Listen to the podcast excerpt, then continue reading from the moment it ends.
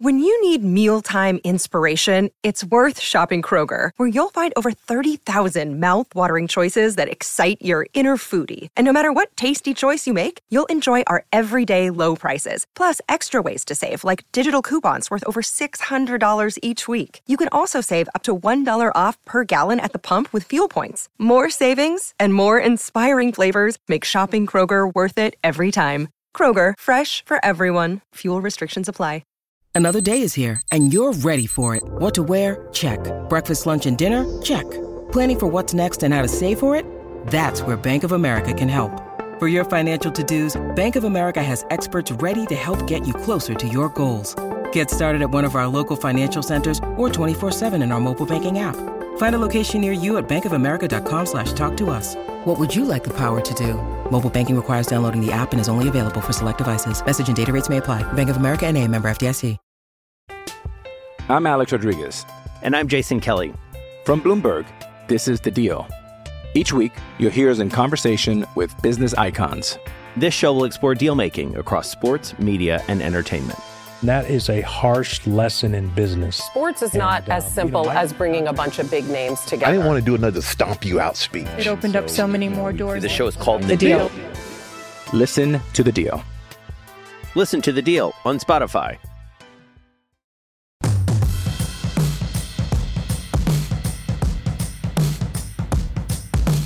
Hello and welcome to the H2P podcast here on DK Pittsburgh Sports Podcast Network. I'm your host, Gary Morgan.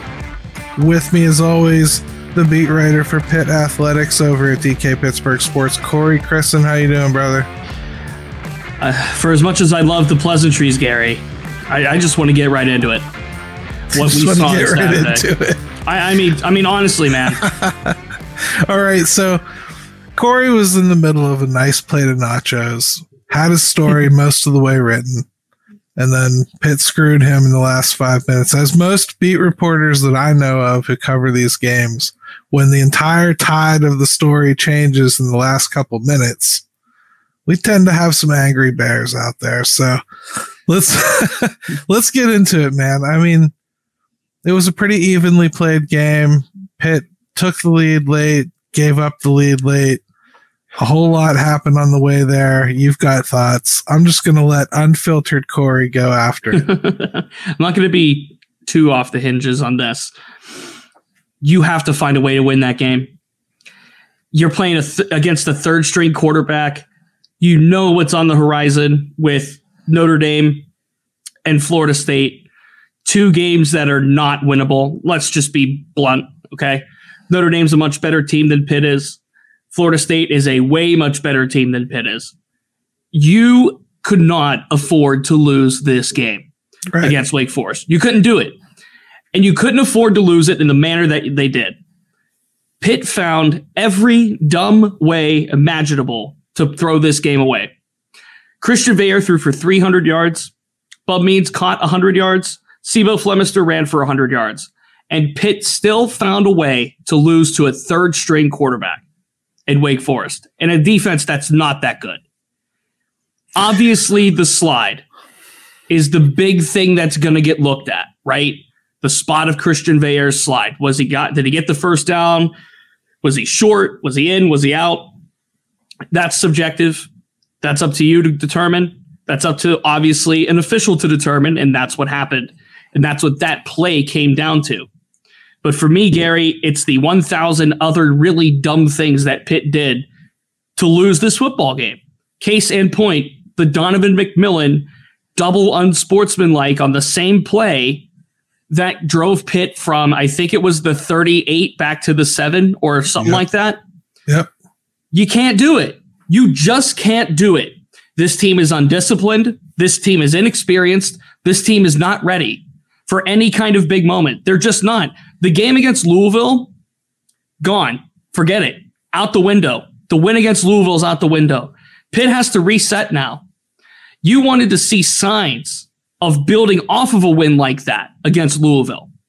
You wanted to see Christian Veilleux do exactly what he did on Saturday, but you needed everything else that came along with it. You didn't need dumb mistakes from the defense. You didn't need an absolute choke job of a, of a final drive by that defense. Wake Forest melted down the field on that final drive. 33 seconds into the end zone, walk off touchdown with seven seconds to play. No excuse, no reason. And yeah, Allen mentions it the 30 yard punt. Bad punting, bad defense, bad special teams. Allen asks, why isn't that call reviewable? It's just not. It simply is just not. There's nothing in the rule book that determines you can review the spot of a slide. It is a completely subjective judgment call made on the field. So that play is not reviewable. Now, the argument could have been made that it would have been reviewable if he picked up the first down. That's a little bit different, but he was not ruled to get the first down. This is to my understanding that it could have been ruled if he got the first down, but I don't think that would have been the case. Obviously, it wasn't if and when he didn't get the first down. It was not ruled past the line of game. So the Veilleux slide is one thing in and of itself. It's just one of the many really dumb things that Pitt did in order to lose this game to Wake Forest, a game that they could not simply afford to lose. Yeah, we said it last week. You know, they had to win all these games they were supposed to win. And they still had to beat a ranked team, such as Notre Dame that they have next week, right? Yeah. So there was no room for a misstep. This was a game that they just couldn't afford to lose. We talked about that all night. Here we are again, though. They're getting gouged on the ground by Demond Claiborne. He's really the only player you have to worry about with a third string wide quarterback, right? It just seemed like on no facet of this team are they ready and focused. It is very clear that this defense is not ready to be in this moment. Losing six NFL guys does impact the defense, and losing the ACC Defensive Player of the Year does impact the defense. And before the game, I saw the travel roster, and I'm like, oh, no Braylon Lovelace, no Kyle Lewis. That's going to hurt Pitt. And like, I, and then I had to think to myself again. I'm like, whoa, wait, no Braylon Lovelace, no Kyle Lewis. That's going to hurt Pitt. I'm talking about a true freshman and then a redshirt freshman who was buried down the depth chart last year as major pieces to a now Pat Narduzzi defense. Nick Lappy's getting snaps. No disrespect to Nick Lappy, but he's a former walk on. You shouldn't be playing former walk ons at this level. You just shouldn't. You just shouldn't. In an ACC game where you had to win the ball game, you just, you, Pat Narduzzi had to walk into Winston-Salem, North Carolina and win the ball game. That is what Pitt had to do, and they couldn't do it against a really bad ACC team. And now this team season is officially over. I mean, it's not officially over, but it's 90% over, 99% over, right? Throw the bowl yeah, right. idea out the window, throw it all out the window. Because now Pitt has to beat Syracuse, Boston College, and at least two ranked opponents out of three to close the regular season, or else bowl eligibility is out the window. My best guess right now, Gary, is that four and eight is realistic as, of a record for this team. Right five and seven if they're lucky. I mean, that's what we're talking about with the, with this fall of this Pitt program right now. And look, look, the development of the players is a big chip in Pat Narduzzi's back, right? He has to be able to develop these prospects, these three star guys, because he can't get the four stars, because Penn State gets all the four stars, and Ohio State gets all the four stars and, and the five stars. That's just how this goes. Pitt is reverting back to old ways. Maybe Kenny Pickett was Kenny Pickett. Maybe having six NFL guys on the defense last year got them to where they got to. Maybe having a top ranked defense in addition to Kenny Pickett is the reason why they won the ACC championship. It's not coming together for these Panthers. It just is not. They don't have the personnel to make up for all of the deficiencies that forget the offense. I'm talking about defense now. I thought after the Louisville game, this is the defense that we can see on a week to week basis. This is the defense that is going to carry Pitt to a potential bowl berth. That's out the window now. You can't point, lose to Wake Forest and be optimistic about anything. At this point, for me, I, I kind of look at it like almost like a Pirates rebuilding season, right? Sorry, I, I mean that's my roots. Sure. I, th- I think I look at it in that fashion. I'm I'm hoping to basically pull a prospect out of this year. I want Christian Veilleux to be my quarterback next year. He will so, be. Well, he so the be. rest of this year, I want to just keep seeing what I saw from him. They asked him to throw the ball 45 times, which I th- I thought was a little bit insane for you know double for, what he threw the last game. I and it also just wasn't playing out like that type of ball game. It it just didn't need to be that way. I, I felt like they abandoned the run very quickly, and I was I was shocked by it, especially since C'Bo Flemister was getting the job done. You know, I, I, I was just confused by what they were doing. I thought Veilleux and Bub Means had good chemistry again. It just for whatever reason, if you told me that Bub Means and Christian Veilleux were going to have the numbers they did, I'd have told you they were going to win, and I would have told you it would have been a heck of a lot more than 21 points. And if C'Bo ran for 100 on top of that. Right. 100 yard rusher, 100 yard receiver, and a 300 yard passer, and they lost the ball game to a third string quarterback. That's your one sentence summation of what Pitt just did on Saturday. Again, the Veilleux slide is what it is, and Pitt could have recovered from that. You can't let a third string quarterback melt down your defense in 33 seconds for the game winning touchdown. You just well, can't do it. Let's not slide defense, it to a break, even if we're a little late, too. Not a defense like this. Let's go to the break.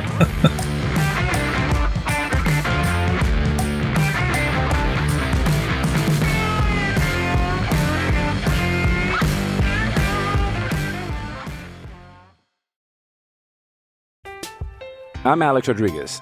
And I'm Jason Kelly. From Bloomberg. This is The Deal. Each week, you'll hear us in conversation with business icons. This show will explore deal making across sports, media, and entertainment. That is a harsh lesson in business. Sports is and, not as uh, simple you know, as bringing a bunch of big names together. I didn't want to do another stomp you out speech. It opened so, up so many more doors. The show is called The, the deal. deal. Listen to the deal. Listen to the deal on Spotify.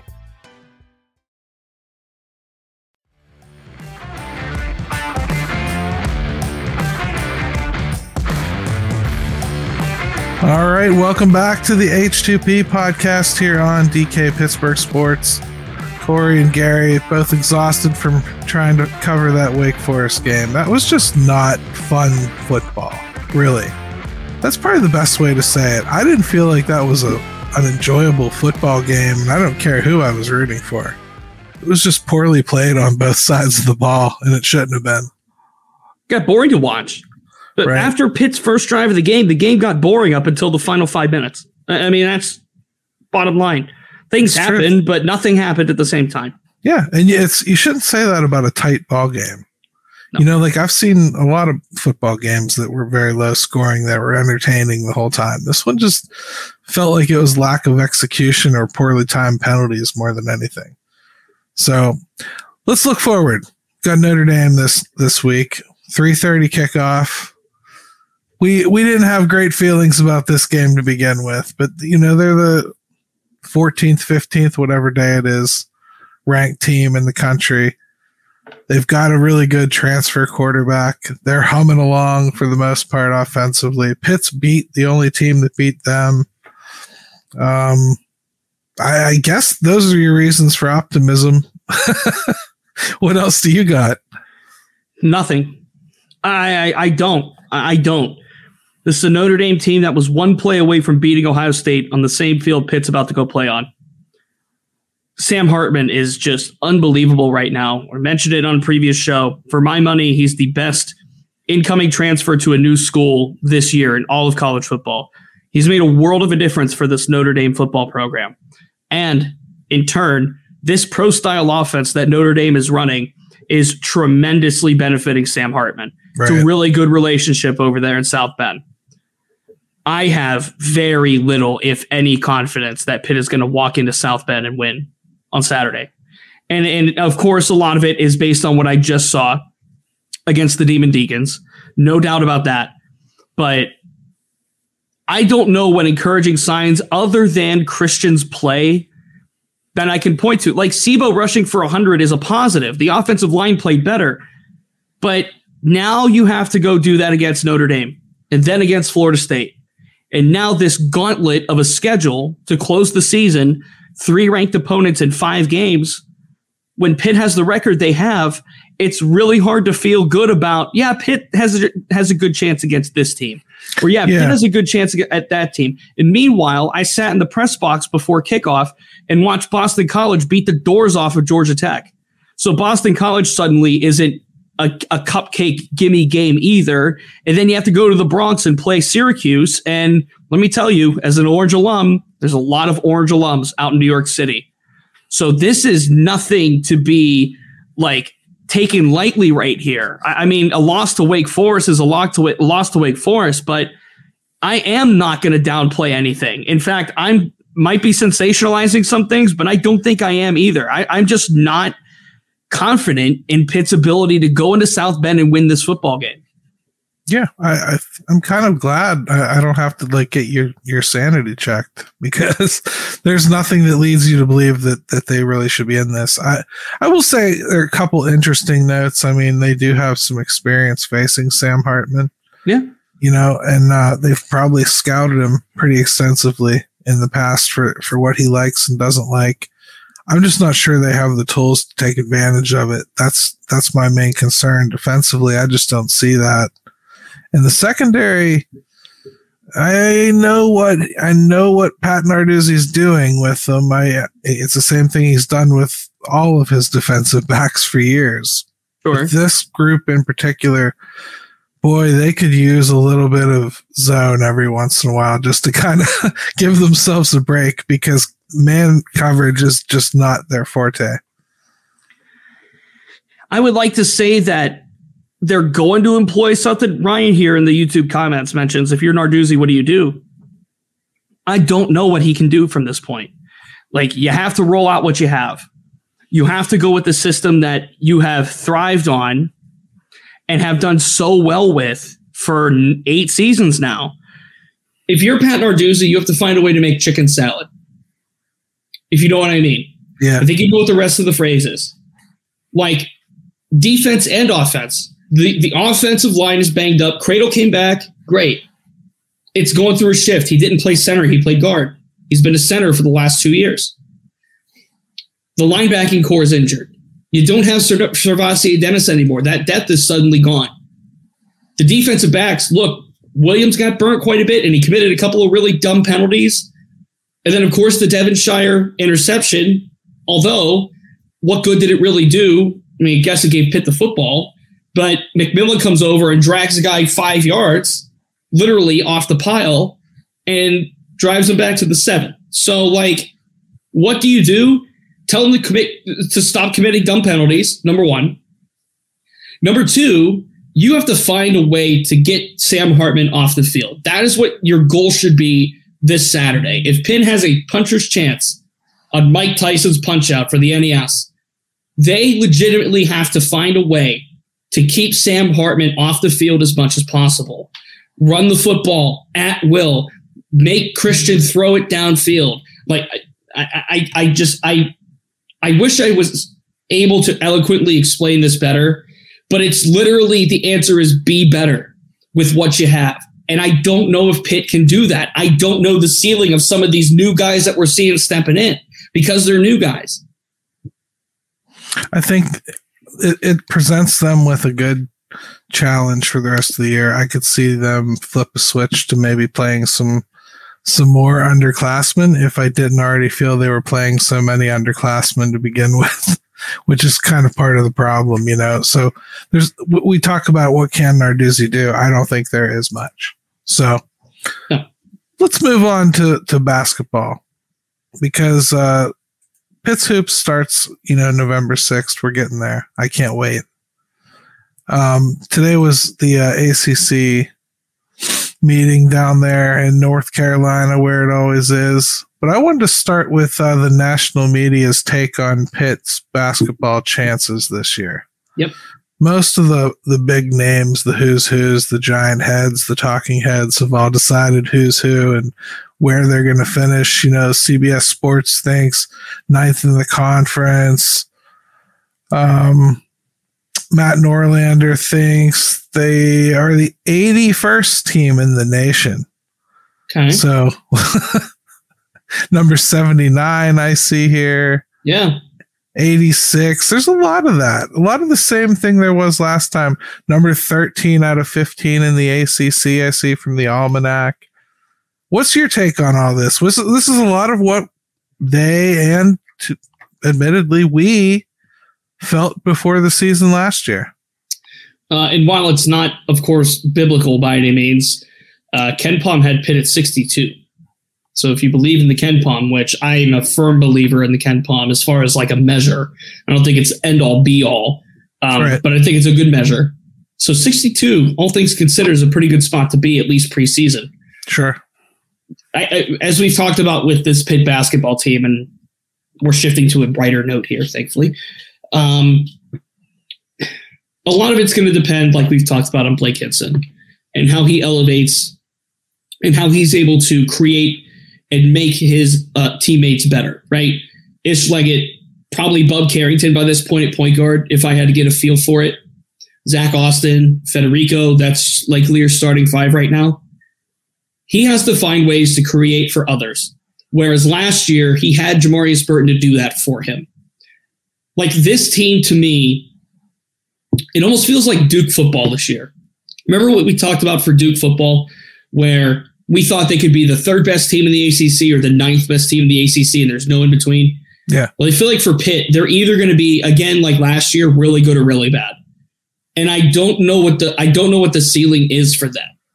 That's the thing. Like I think the ceiling for Pitt is maybe a buy in the ACC tournament, a single buy if it, you know getting one of those top yeah um, eight seeds. But again, that's really hard right now. Just uh, similar concept to the beginning of last year. We just don't know Leggett, Lowe, uh, Carrington, Austin, uh, Hewitt. We just don't know what these transfers are yet and how they're going to gel and mesh. Yes, they, they they could beat Georgetown and all the secret scrimmages that they want, but when they have to go face you know Missouri and Florida and then Clemson early season, they're going to have to really button up and they're going to have to have it figured out pretty quickly. And remember last year against after the Michigan game where they lost by 30, we're sitting here like, this is what we expected. The season's doomed. And then, of course, it wasn't. So you would expect them to be a bit more buttoned up going into the start of this season.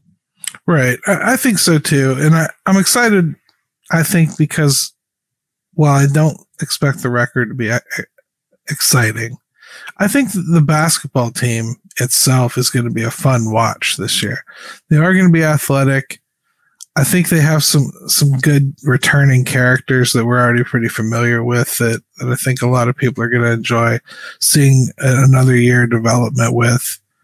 It, it still, I think, is going to be an entertaining basketball season. And as far as the ceiling, I think what you said is really appropriate. I think to be in that top eight ish I think is a good goal for them to set. No reason for that not to be achievable. I don't see an NCAA tournament team with this team. Um, I don't see many coming out of the ACC this year, to be frank. Five, maybe six. When I think of Duke, UNC, Miami, Virginia, and Clemson, those are about the only five I see coming out of the ACC this year for the NCAA tournament. So I'm not saying it's open because it's really not, but the middle of the pack there, seemingly there's going to be some positioning that they're going to have to, you know, obviously overcome in a tough ACC this year. Well, let's take another quick break and we'll come back. Let's wrap up with a few uh, comments and things that we had uh, thoughts on from Basketball Tip Off Media Day.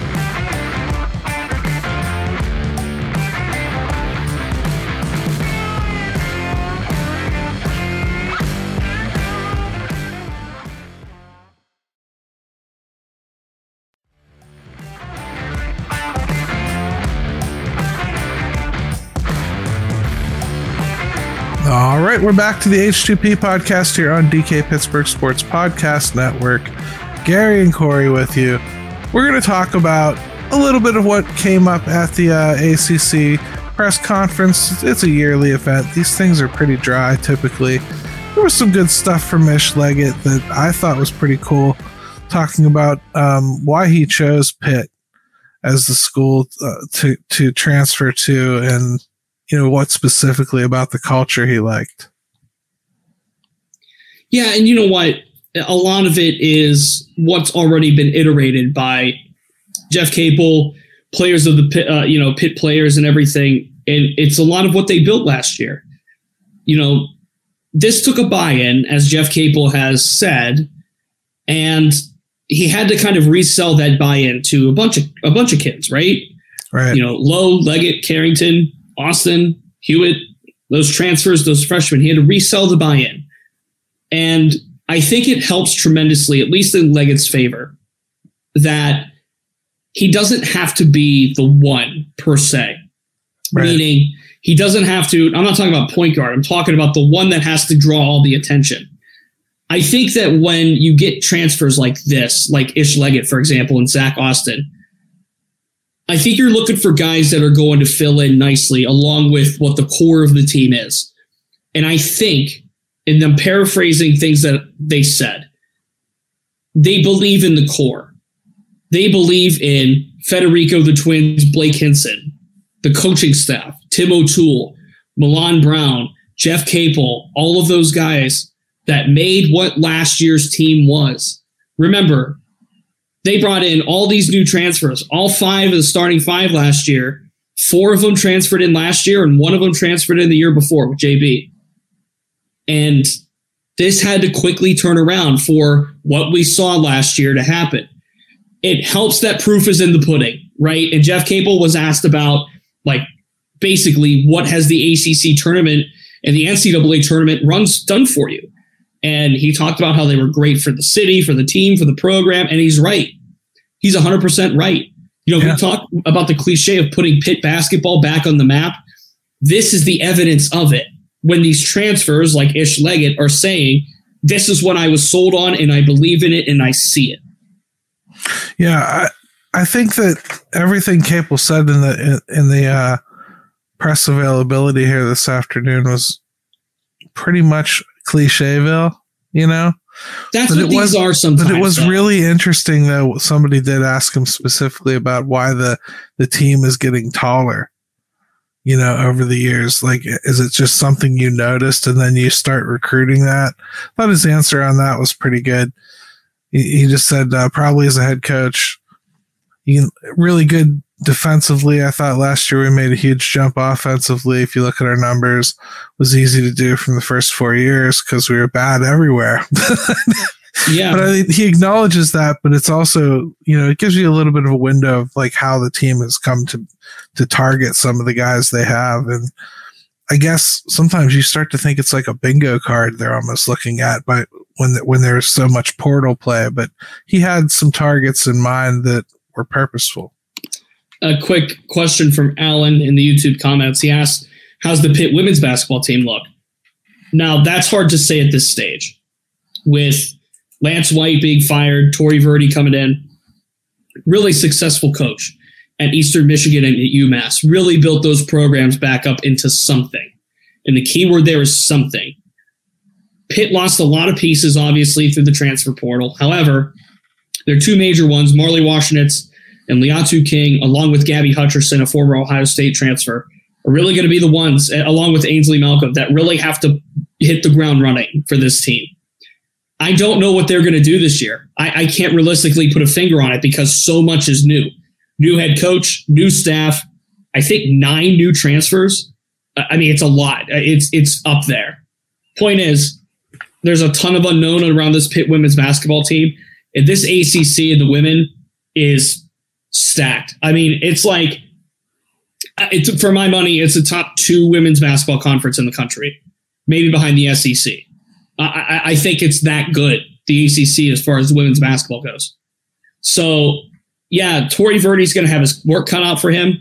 It's going to be tough at the beginning, but that's how this goes when you're in a total rebuild like this women's basketball program is right now. Good stuff, though. Um, I think all in all, next week, you know, we'll we'll recap this Notre Dame game. Hopefully, we'll get some nuggets out of that of positivity, at least. You know, I'd like to just see them at least play them tough. You know, that's that's kind of the best thing you can hope for. And good quarterback play, good clean quarterback play let's keep him healthy so that he has a good spring, right? and you want to see development. You want to see steps. You want to see strides. And if there was a positive to take from the Wake Forest game, I think you saw more out of Christian. Not different, not better, more. And I think that's a big difference when you're comparing the, the Jurkovec era, if you will, to now the Veilleux area. You've seen Christian take yeah. steps at minimum. If they get that kid a burner, like at wide receiver, like not a Twitter can, burner that can catch the ball and run some routes, get some separation. He's shown he can do damage because when Bub Means gets that separation, he's hitting them. Oh yeah, and it's uh that, that can be a weapon, and I, I do like some of what I'm starting to see develop there underneath. Johnson, especially, is interesting in that regard. So I like Kenny Johnson. I like what I'm seeing from him. That was a really good touchdown catch. Yep. Could be interesting. Hey, I don't got anything else. If you don't got anything else, brother, you can say it. All right. Like we always do, H2P.